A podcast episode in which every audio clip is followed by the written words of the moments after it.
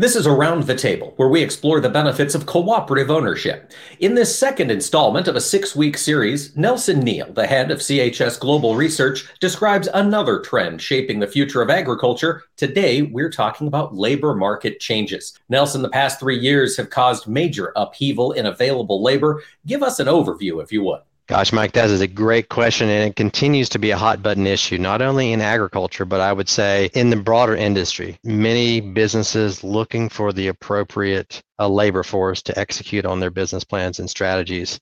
And if we look back over the last couple of years, beginning with the pandemic outbreak, you know, there have been a couple of drivers that I think have resulted in, in a, a shortfall in workers. Number one, we had the baby boomer generation. When the pandemic hit, uh, based on health considerations, based on where they were financially. They just basically said, I- am done with working.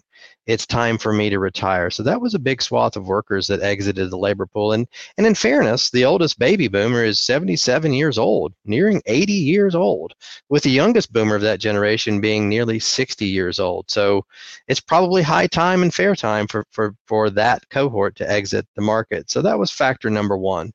Factor number number two really manifests itself in some immigration restrictions and regulation put in place uh, during President Trump's time in office, uh, and that restricted immigration into the country, and that had a perhaps an outsized effect on agriculture uh, versus other Im- industries, given its reliance upon immigrant labor uh, to execute on the farm. So that was the the the second gut punch, if you will, uh, from a labor force perspective.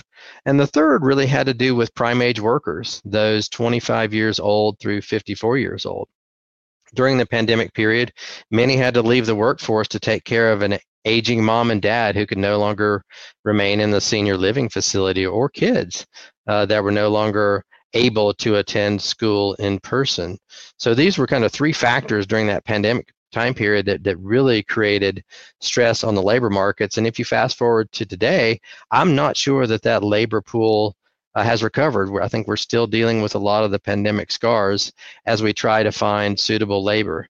When I talk with ag retailers and others in the agriculture space uh, in the upper Midwest, one of the first questions that I always get, Mike, is hey, how do I find good people? I think that's a question that has been with us as an agricultural community. And I think it's one that will continue to be with us uh, as we look over the over the next 18 to 36 month horizon at least. How are worker expectations changing and how will those changes impact agriculture, Nelson? So we talked about the baby boomer generation essentially phasing out of the workforce and and and and kudos to them. We have another generational cohort beginning to infiltrate the workplace and that's called Generation Z or those born from 1995 through 2012. And, and this cohort or this generation is different from those that have preceded it, namely the millennials and Gen X.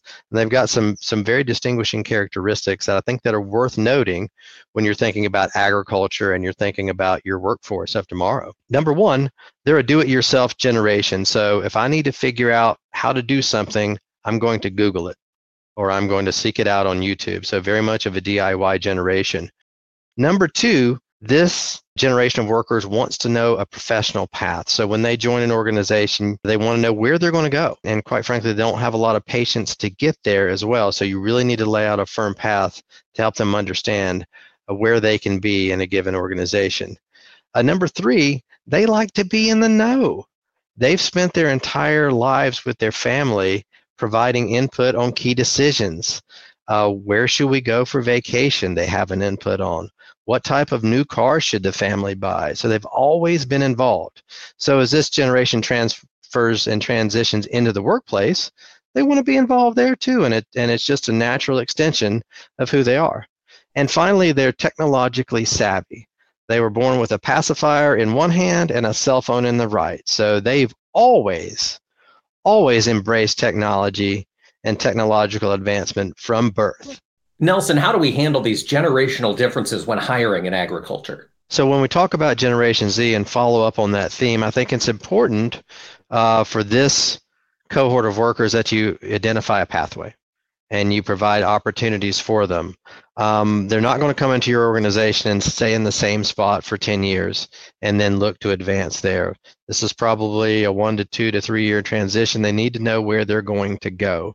So it's important that at the outset you give them a, a sense of of where they can where they can aspire to in your organization. Number two, we said they were they were born with a cell phone in their hands.